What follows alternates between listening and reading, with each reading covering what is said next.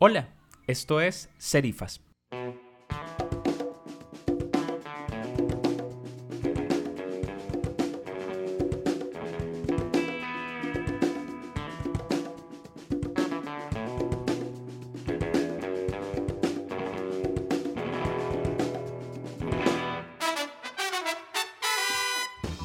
Vázquez y Andrés Montoya nos hablan de arte, representación y activismo de personas LGBTI en Colombia, con el apoyo de Museo Q.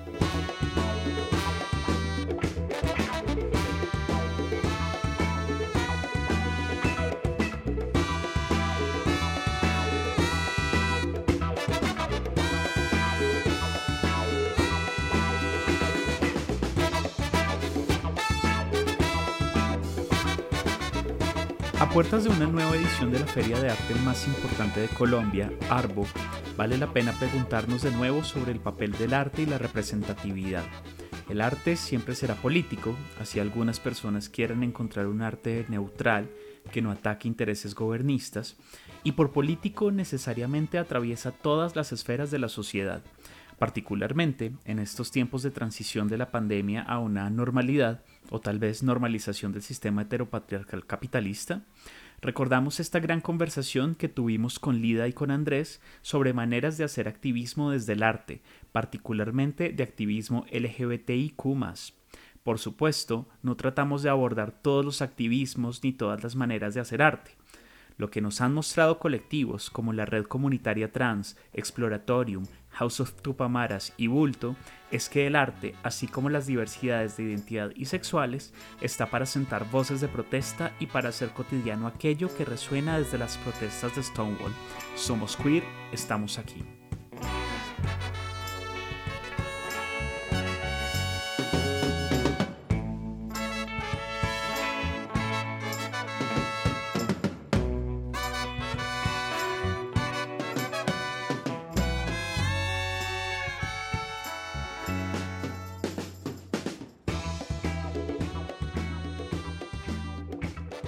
Muchísimas gracias por estar aquí, Lida, Andrés, y hacer parte de esta conversación.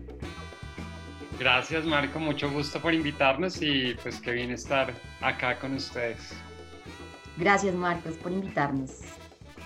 Pues nada, lo primero que quiero preguntarles es, digamos, en medio de este contexto que estamos viviendo en Colombia, especialmente con las denuncias que muchas comunidades han hecho en Medellín hace poco, eh, asesinaron a una mujer trans, aquí toda la controversia que se levantó a través del pico y cédula con las medidas de la alcaldía y todo esto. Creo que es un buen momento para hablar también en términos de arte y representación de estas comunidades, todas las personas que pertenecen a, que son LGBT. Y además, eh, tenemos un espectro grandísimo de, de lo queer. Entonces yo quisiera comenzar por ahí. ¿Qué tanto existe de representación o qué tanto ha existido de representación LGBTI eh, en el arte colombiano? Bueno, pues yo voy a, comenzar y quiero hablar como que la representación de, bueno, LGBTI en el arte colombiano, como todo, está ligado al contexto histórico, social, político, pues no solamente de Colombia, sino global. Eh, entonces hay que recordar, por ejemplo, que los derechos humanos fueron declarados y aprobados por la Asamblea General de Naciones Unidas como entre el 45 y el 48. Eh, y pues como desde ese entonces las Naciones Unidas han ido ampliando eh, los derechos humanos para incluir normas específicas a diferentes grupos, grupos minoritarios, población LGTBI, mujeres, etcétera, ¿no? entonces, eso es un hecho importante para, que, marca como este proceso también en el arte. Luego, esta transformación cultural sin precedentes que hubo entre la década de los 60 y los 70, ¿no? Con grandes cambios sociales eh, generados por movimientos estudiantiles, eh, movimientos activistas como los feministas, eh, las mujeres, las marchas feministas, los movimientos LGBT, eh, las organizaciones antirracistas, pues todo esto que hubo manifestaciones de la guerra de Vietnam, eh, pues el mayo del 68 de París, y pues este hecho tan relevante del 69 que tú eh, mencionaste, que fue en Stonewall, en Nueva York. Esta lucha inició por los derechos de las personas LGBTI también en ese momento. Entonces, asimismo en Colombia se ve reflejado esto que pasó y pues como este espíritu de estas movilizaciones también determinó una, un periodo en el arte colombiano, ¿no? Este anarquismo, este espíritu contracultural también influenció a los artistas eh, colombianos entre la década de 60, 70 a, 80.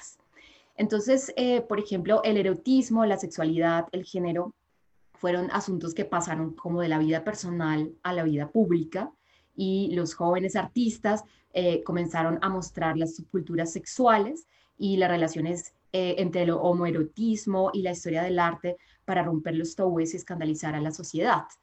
Eh, entonces, eso pasó directamente eh, al público eh, diversas formas de asumir el género.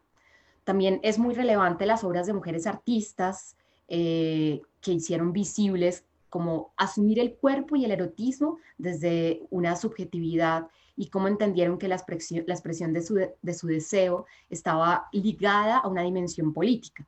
Entonces, artistas como Felisa Burstein, como Em, Dora Franco. Eh, Se me viene Maripaz Jaramillo también. También Maripaz Jaramillo, Julia Cuña, una artista que no muy conocida eh, también en el arte, María eh, Evelia Marmorejo, una artista del performance, Karen Lamazón, por ejemplo, también empezaron como a entender y hacer un registro, ¿no? De su cuerpo, como que ese, ese diario lo empezaron a registrar y entonces también empezaron a narrar su vida erótica por ellas mismas eh, y cuestionar también la norma, eh, la, la, subordinación y la colonización de su cuerpo.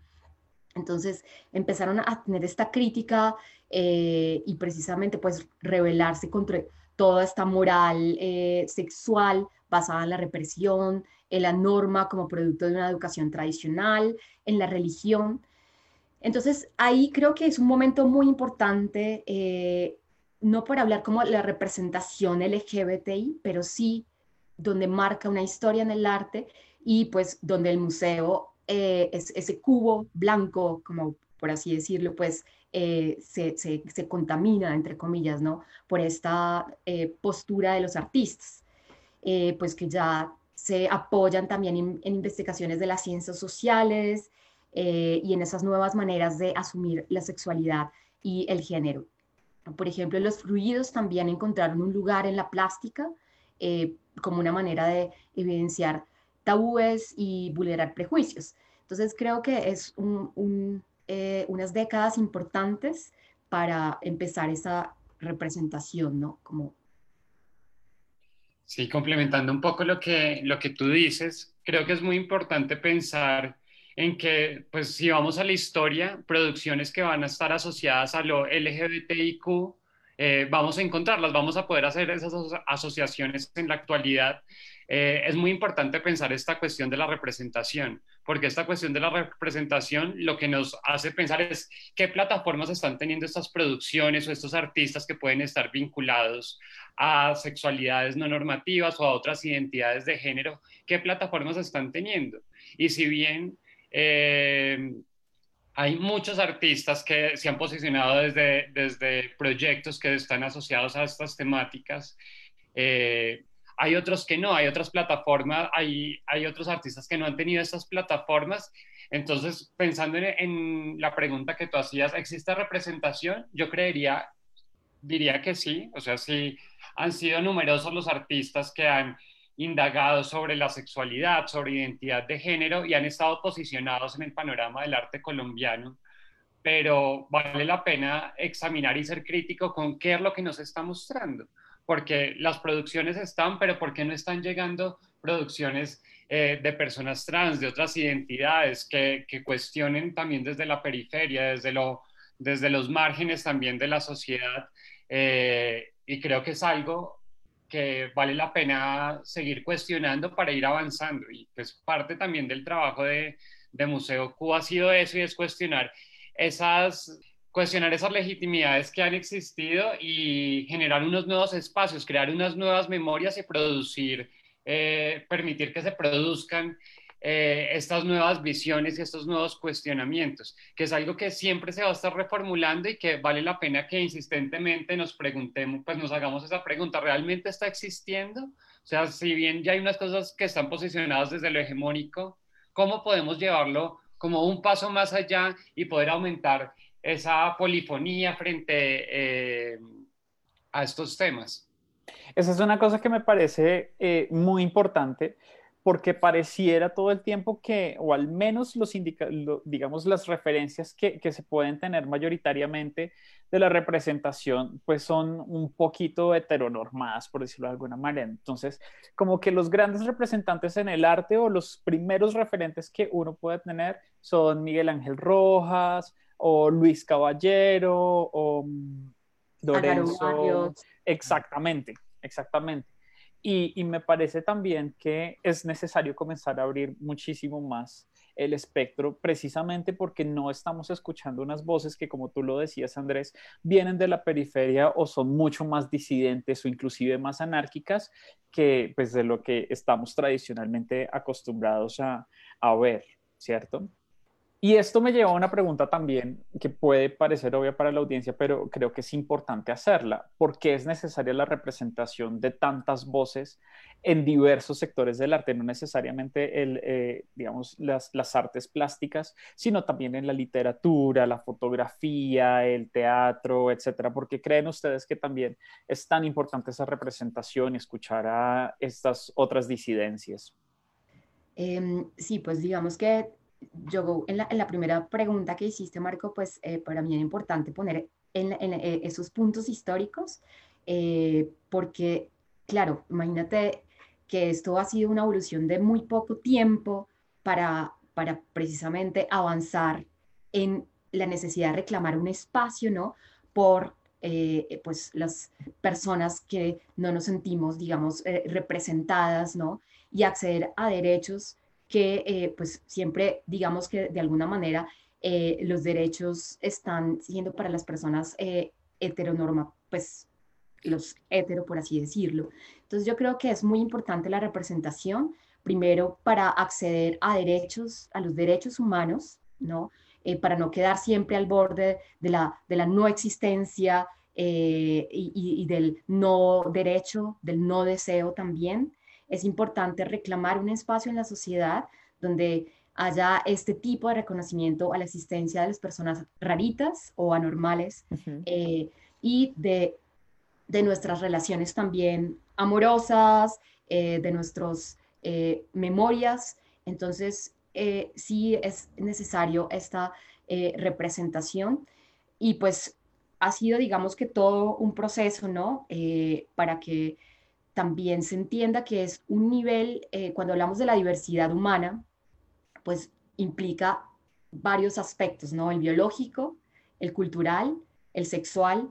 Eh, entonces, asimismo también implica como avanzar en todo esto, que es como un, eh, los derechos humanos, la, la, polifonía, la representación de las diferentes voces. Entonces, sí es como que hay que estar avanzando contra este gran aparato hegemónico eh, de la representación en los museos, hegemónico del arte, hegemónico en la política.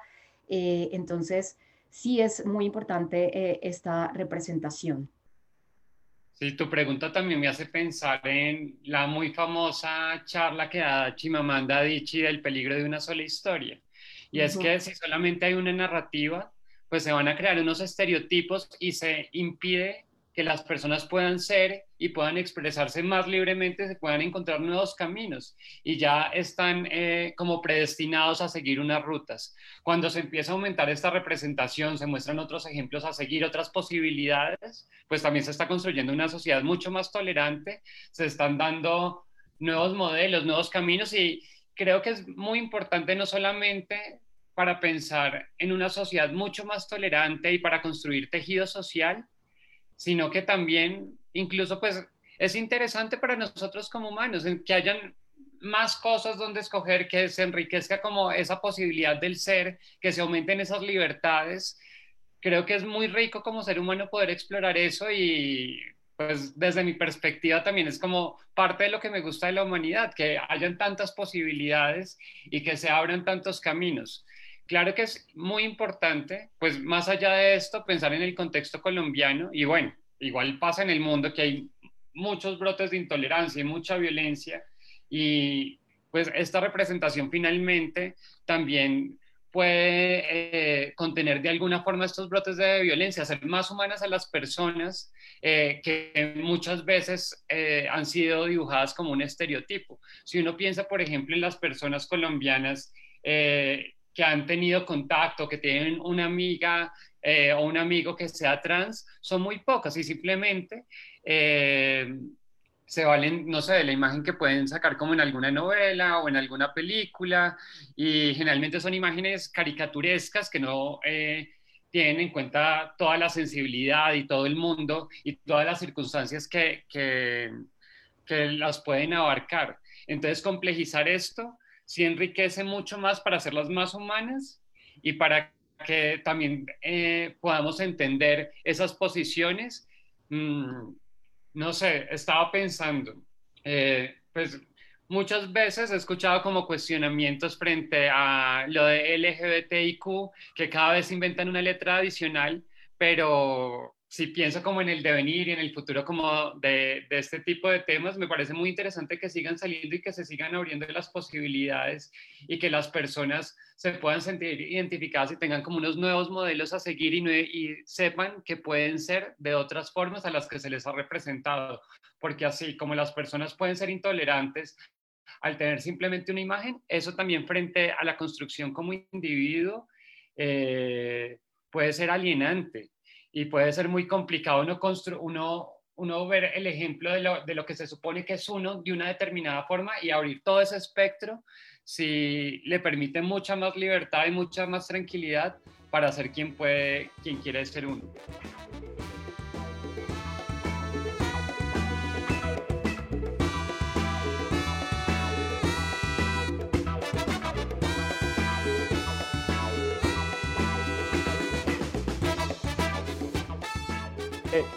Eh, hace poco, muy posiblemente ustedes ya lo vieron y muy posiblemente también muchas de las personas que nos están viendo en este momento ya vieron el documental de Netflix Disclosure.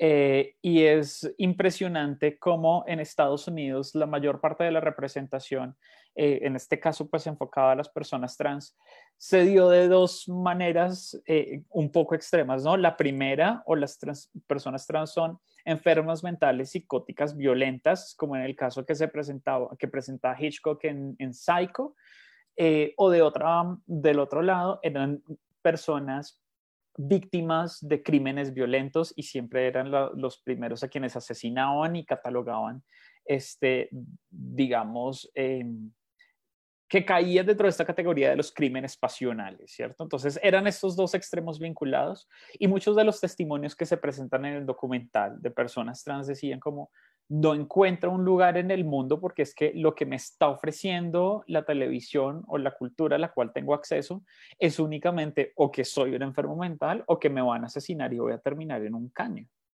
Y creo que este tipo de, de visiones ha cambiado bastante no sé si, en, el, en, el, en Colombia particularmente, pero vamos, creo que poco a poco cambiando en el mundo. Aquí aún siento que existen unas representaciones, como tú lo decías, Andrés, un poco estereotípicas en términos de el extremo afeminado, lo que no se entiende, eh, y casi siempre esas representaciones son desde, desde lo heteronormativo y desde lo cis.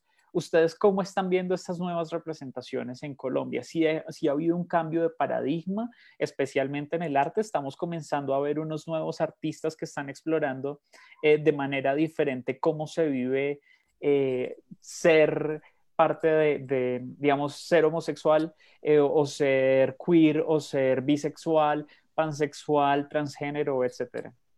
Sí, yo estaba pensando frente a eso pues la representación también de lo queer y de otro tipo de, alternativas está en el arte e incluso pues en el arte hegemónico colombiano. Eh, pero no sé, pensando como en esta pregunta de la representación, a veces me pregunto si la representación basta. en el sentido en que no necesariamente, o sea, con que estén representados está bien, sino que vale la pena cuestionarlo y decir, ¿dónde están las voces? Simplemente es que hay una pintura o hay una película que retrata muy bien esta realidad, ellos están pudiendo hablar porque pues ahí vale la pena eh, que nos cuestionemos a nosotros mismos. O sea, yo pensando, por ejemplo, que soy eh, un hombre blanco, gay, eh, con ciertos privilegios, estoy hablando por personas trans, ¿dónde se está generando estos espacios para que ellos mismos tengan sus propias voces?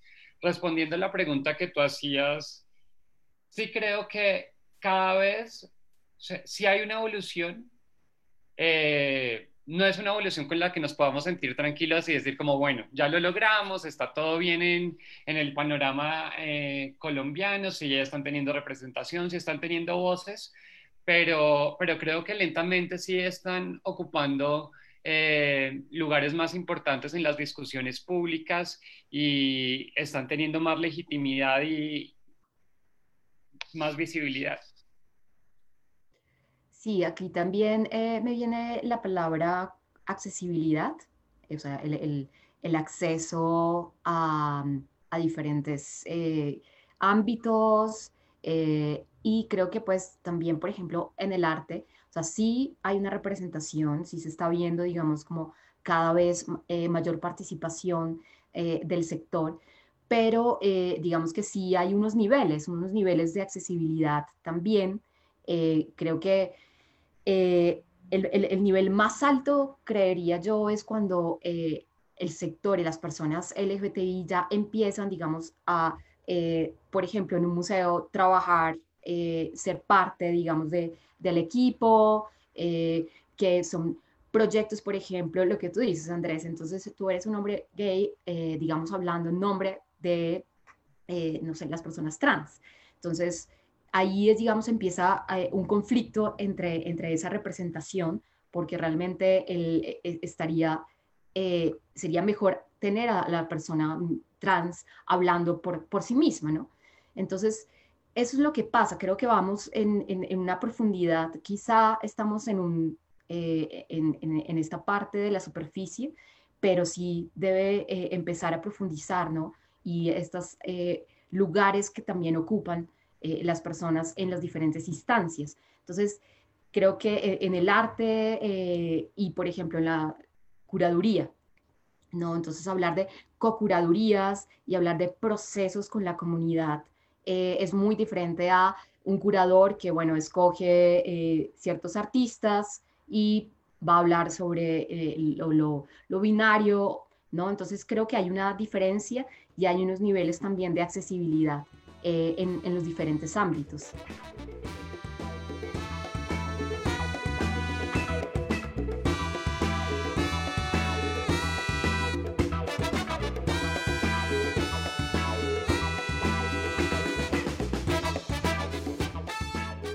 Ustedes dos han hecho parte de un proyecto bien, bien interesante y bien particular que es Museo Q.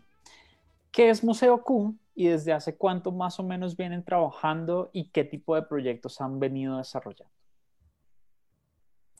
Listo, bueno, pues te cuento un poco eh, la historia de Museo Q. Museo Q partió de unas colecciones que habían y de unos archivos que habían vinculados a lo LGBTIQ y a partir de ahí eh, nos empezamos a reunir, empezamos a cuestionar esos archivos, a explorarlo y después nos dimos cuenta que más allá de esos archivos lo que nos interesaba era también construir y crear como nuevas memorias y nuevos archivos de lo que está sucediendo y reflexionar de una forma mucho más activa eh, respecto a lo que está pasando.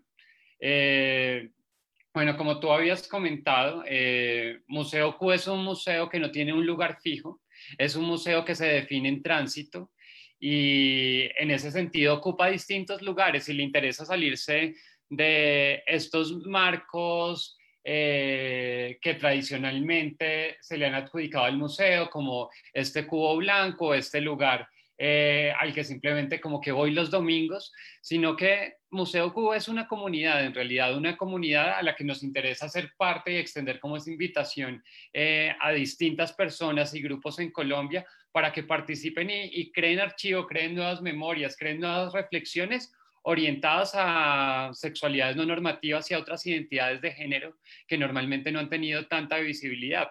Nos interesa mucho eh, poder, dar otras voces, poder también tener eh, un trabajo pedagógico. Si uno piensa desde el arte, eh, pues son muchas líneas las que se pueden tener y a nosotros pensando como en estas líneas nos interesa mucho también ese marco metodológico cuando, cuando a través del arte vamos a donde un grupo social y podemos eh, contribuir o podemos participar en, en, la creación de nuevos tejidos sociales, podemos mejorar también eh, la representación que, eh, que, se tienen de algunas personas, de algunos sectores, de algunas formas de ser. Entonces, bueno, como a grandes rasgos, eh, yo te diría eso eh, sobre Museo Q. No sé si, si Liada también quiera complementar con, con algo adicional. Sí, bueno, también eh, es un equipo de trabajo, ¿no? ese museo en tránsito que tú dices, Andrés, es muy importante. algo que también que es muy interesante de Museo Q es esa intención por hacer co-curadurías, digamos, algo que que hace Museo Q son estas exposiciones itinerantes en, en, lugares pues que de alguna manera eh, a través de becas eh, nos ganamos estos espacios y eh, llegar al espacio implica estudiar como ese contexto, ese entorno local del espacio. Y yo creo que eso es muy, muy interesante de Museo Q, ¿no? Estas cartografías sociales que ha hecho Museo Q para llegar precisamente a la producción de una exposición o sea, implica eh, el trabajo, entrevistas con las personas. Pongo un ejemplo muy específico que fue uno de los proyectos que estuve, eh, pues, de, principio a fin, que fue Lluvia de Sobres, una exposición que hicimos en la localidad de Kennedy para contextualizar como el matrimonio a través de, eh, pues, tres escalas, ¿no? Y complejidades, digamos, que tenía hablar sobre esta lluvia de sobres y el, el, concepto del matrimonio. Entonces, por ejemplo, esa cartografía social eh, de ir a, pues con, a trabajar con las personas de, la localidad de Kennedy, que trabajaban en diferentes sectores asociados al matrimonio, ¿no? Eh, los que vendían rosas, las peluquerías, los que vendían telas. Eh, entonces, eso, es, esas miradas son como tan importantes para producir, por ejemplo, estas investigaciones, cartografías, e exposiciones que hace eh, Museo Q, porque creo que eso también es lo que eh, brinda otras, otras voces, ¿no? Entonces, esa, esa, esa, esas escalas en las que trabaja Museo Q son importantes, o sea, una histórica donde nos importa, pues, también visibilizar estas complejidades, eh, una contextual y pues otra también importante, esas intervenciones artísticas inéditas que se invitan a las exposiciones, ¿no? Eh, donde se abre una convocatoria pública y eh, entran a participar artistas en, esta temática, por ejemplo, de la exposición. Entonces creo que eso es algo muy importante de lo que hace el Museo de Cuba.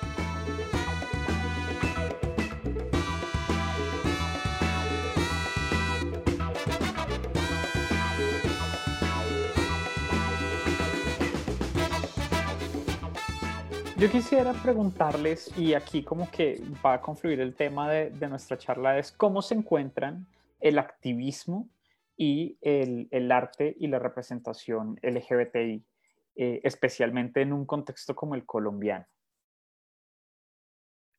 Bueno, pues para responder esa pregunta, eh, bueno, hablo de una pregunta que la gente suele hacerse. A mí me parece un poco eh, trasnochada esa pregunta, pero la gente se pregunta qué es arte. Y yo, más allá de preguntarme qué es arte, me pregunto es, ¿por qué quiero nombrar algo arte? ¿Qué hay detrás? ¿Qué intención eh, hay al querer llamar algo arte?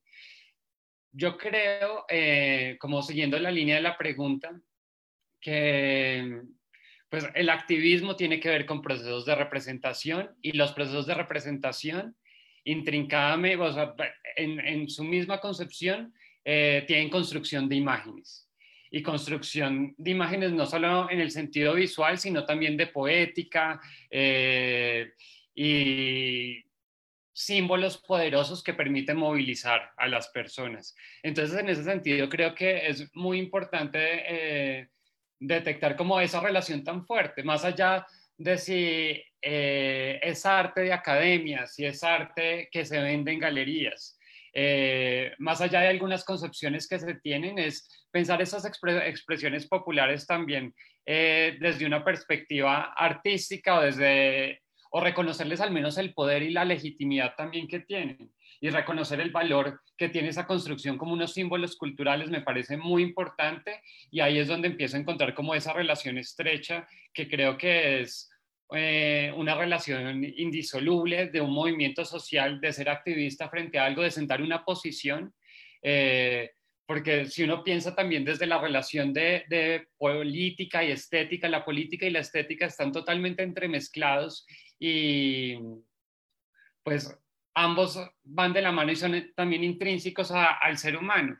Ahí es pues complejo que pues podría yo mismo cuestionarme desde la figura de listo, pues entonces si todo es arte, nada es arte, entonces pues de qué estás hablando, pero yo creo que es muy importante valorar esas representaciones que están teniendo el activismo y darle la seriedad y darle, eh, sí, como eh, no sé, investigarlas a profundidad, tenerlas muy en cuenta, ser muy conscientes de su poder, más allá si es, si, como lo queramos nombrar, pero es muy poderoso el, el, rol que pueden jugar estas imágenes simbólicas frente al activismo.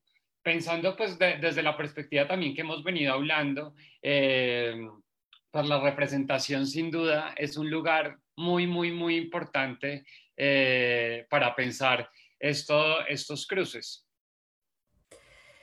Sí, también creo que, eh, pues es, sí, eso de, es indisoluble, eh, es verdad, o sea, no, no hay una separación, porque el arte siempre ha sido también una eh, contestación a todo lo que pasa en un contexto. Em, por ejemplo, pues creo lo que contaba con esta exposición, este, este tipo de apuestas de Museo Q, ahí es activismo, ¿no? creo que donde está y donde hay, se, se, tiene todos los grupos de, de, interés y donde se tiene estas voces para poder, digamos, dialogar, eh, donde implica procesos de, de, de tolerancia, de entendimiento, eh, donde hay otros que implican procesos de, visibilizar sus, las memorias. Entonces, creo que eh, son, son, son dos cosas que no se pueden separar. O sea, el, el, ya hacer, digamos, arte eh, en un contexto social, político, eh, pues ya, ya, ya, implica también una, una manera de, de activismo.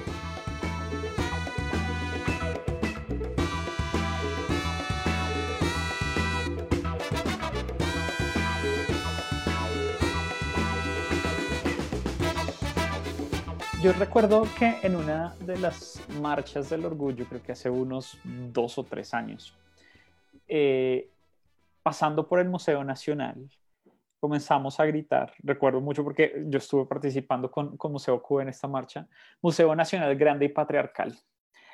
Y tiempo después, unos meses después, el museo abrió una sala con historia LGBT. Realmente no recuerdo cuánto tiempo transcurrió, no recuerdo si fueron eh, meses o un año, pero digamos ese cambio en el paradigma me, pareció bien interesante y pues recuerdo mucho que hay en, esta sala del Museo Nacional hay inclusive una foto muy famosa de Manu Mojito de una de las drags como más reconocidas en Colombia que es Madori Lynn Crawford y entonces aquí me surge esta pregunta de qué manera también otras instituciones como los museos eh, tradicionalmente reconocidos pueden hacer este activismo. Y, me interesa mucho porque además Lida trabaja con el Museo de Arte Moderno de Bogotá.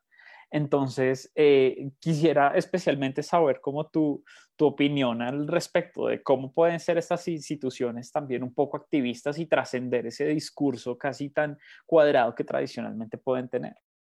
Em, sí, no, pues por ejemplo, desde el Mambo y el proyecto educativo, algo interesante es eh, ser como un incubador de ideas y permitir también como que ya el museo no es eh, un, algo que, no, que es impenetrable, sino que lo consideramos como un laboratorio. Eh, yo aquí quiero mencionar, digamos, el proyecto eh, que vinimos haciendo con Sebastián Mesa, un artista eh, que más o menos 2018 comenzamos a, trabajar en una idea de activar las exposiciones con un proyecto de, y trabajar con personas LGBTI. Eh, entonces, eso fue muy interesante porque además eh, Sebastián proponía este tipo de activaciones en exposiciones de artistas modernos. La primera fue, por ejemplo, la exposición de Carlos Rojas, eh, abriendo el sistema, y trabajar con este grupo, más o menos fueron unas, en ese momento, 20 personas.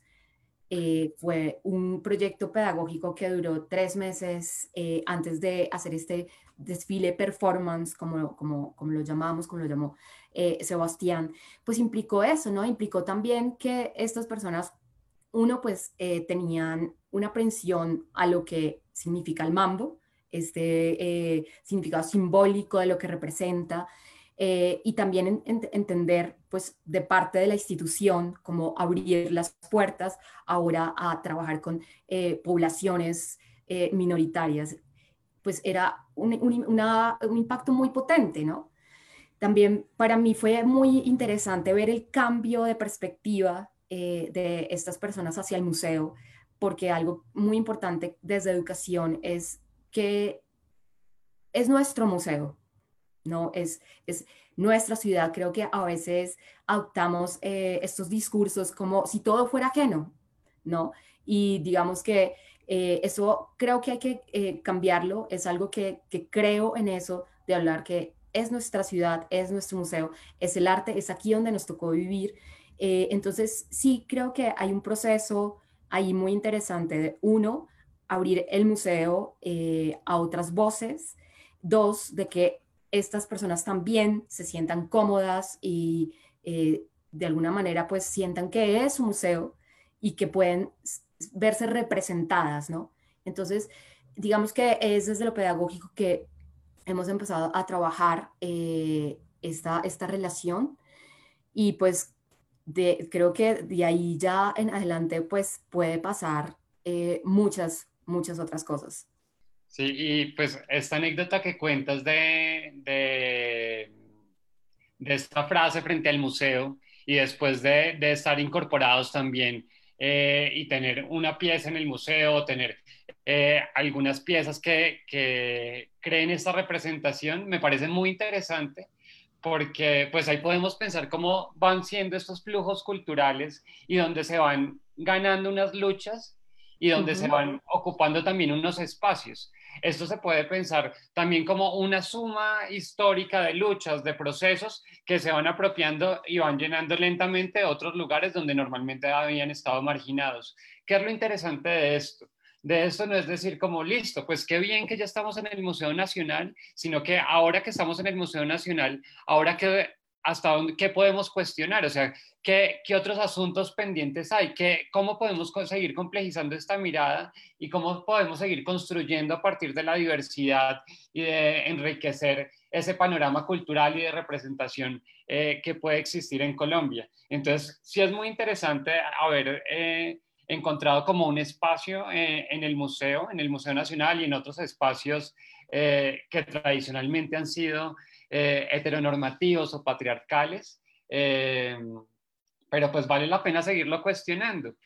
Uno también podría eh, cuestionar el hecho de que algo que inicialmente estaba en la periferia se vuelva mainstream, ocupe como,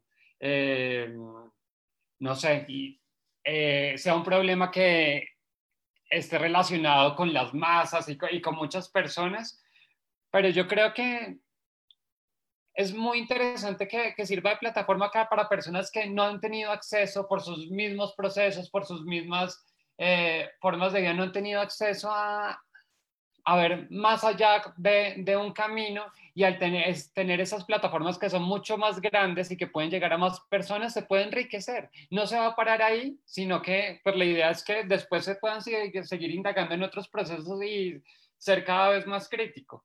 Mm, yo pensaba, hace tiempo un amigo estaba eh, con un videojuego y en el videojuego eh, habían distintos personajes y cada uno tenía un arma. Eh, entre esos personajes había una que era una mujer y el arma de ella era un sartén. Y seguro en los años 90 uno veía eso y lo veía con normalidad y uno decía como, pues no, no se cuestionaba ni siquiera que tuviera un sartén, el juego era de los 90.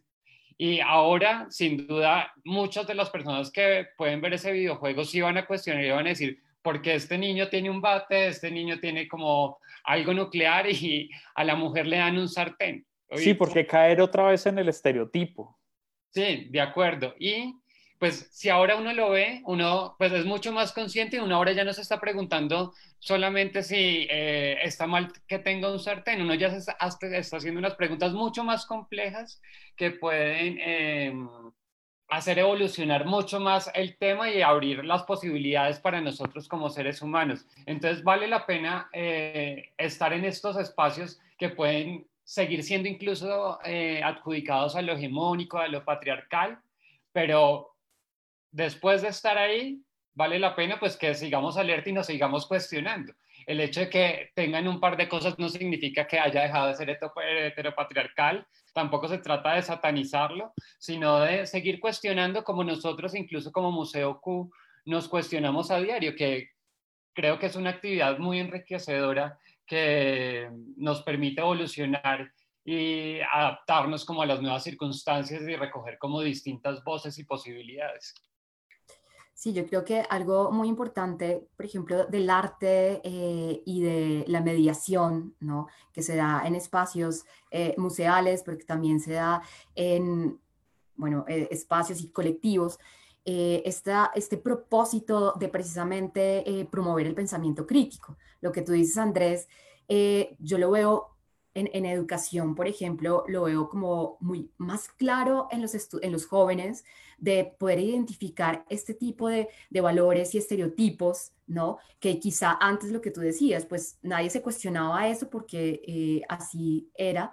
Y creo que ahorita sí hay un cuestionamiento, eh, sí digamos que eh, los jóvenes están mucho más, digamos, afinados a, poder tener una, una, idea y una eh, posición crítica frente a eso.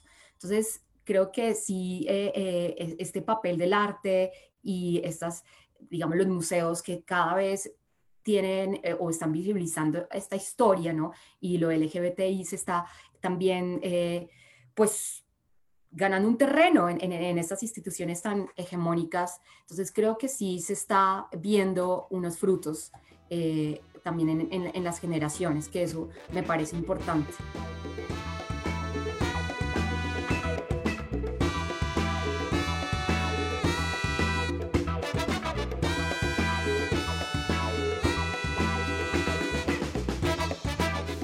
Yo quisiera que me contaran un poquitico qué es lo que está haciendo Museo Q en Instagram en este momento. Eh, porque ya hace, creo que ya han pasado unos cuatro artistas diferentes, cuatro o cinco artistas, pero quiero que, que, nos cuenten qué es lo que está pasando en Instagram, eh, que nos den la cuenta también de Museo Q en Instagram un poquito, eh, para ver qué es lo que está ocurriendo por allá. Listo, bueno, pues les puedo contar eh, sobre el proceso y también la transformación y cómo se está adaptando Museo Q a las nuevas circunstancias este año. Y es que, pues inicialmente teníamos distintos proyectos para este año, teníamos eh, algunas exposiciones, unos proyectos de investigación que nos interesaba desarrollar y pues por motivos del COVID, por el distanciamiento social, em, empezamos a, ver que había nuevas posibilidades y, nuevas formas eh, de explorar los temas. Y la idea eh, fue utilizar la cuenta de Instagram, que es Museo Q, pues lo, lo pueden buscar así, es muy sencillo.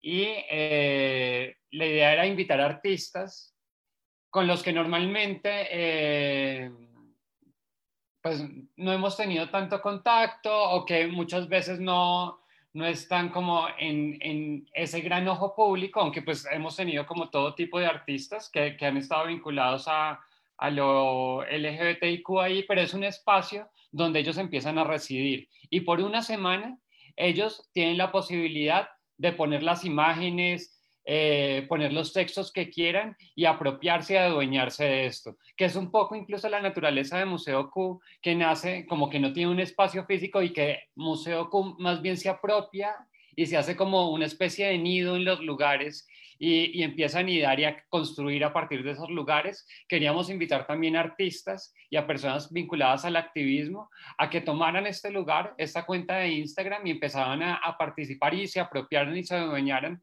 para también contar sus propias perspectivas, que esto está un poco de la mano de lo que eh, te comentaba ahora sobre la representación, que también es muy importante dar las voces. Entonces, pues la idea es que ellos se sientan libres de poner eh, por una semana esas imágenes eh, que hacen parte de sus procesos creativos y de investigación. Pues quiero agradecerles muchísimo por su tiempo, por haber aceptado esta invitación. Pueden seguirnos a través de redes sociales, utadeo.edu.co aquí en Facebook, pueden buscarnos también en Twitter, estamos en Instagram. Y nada, no me queda nada más sino agradecerles a ti, Lida, y a ti, Andrés, por, por haber aceptado esta invitación. Y pues bueno, seguiremos en contacto. Muchas gracias de nuevo por estar acá. Muchas gracias, Marco. Estuvo muy chévere la conversación y, y, bueno, y también a todas las personas que, que quieran escribirnos, nos pueden escribir incluso eh, al Instagram de Museo Q y bueno, estaremos atentos y bienvenidos a explorar la página y los artistas y las personas que quieran eh, participar de algún modo con nosotros. Eh, pues estamos escuchando y estamos atentos y, y, bueno. Así es, Marcos. Muchas gracias, Andrés, a ti y bueno, a todas las que nos están escuchando también. Serifas es un podcast de Marco Giraldo Barreto para Editorial Utadeo con música de Ikebe Shakedown y su canción Penny the Snitch bajo licencia Creative Commons 4.0.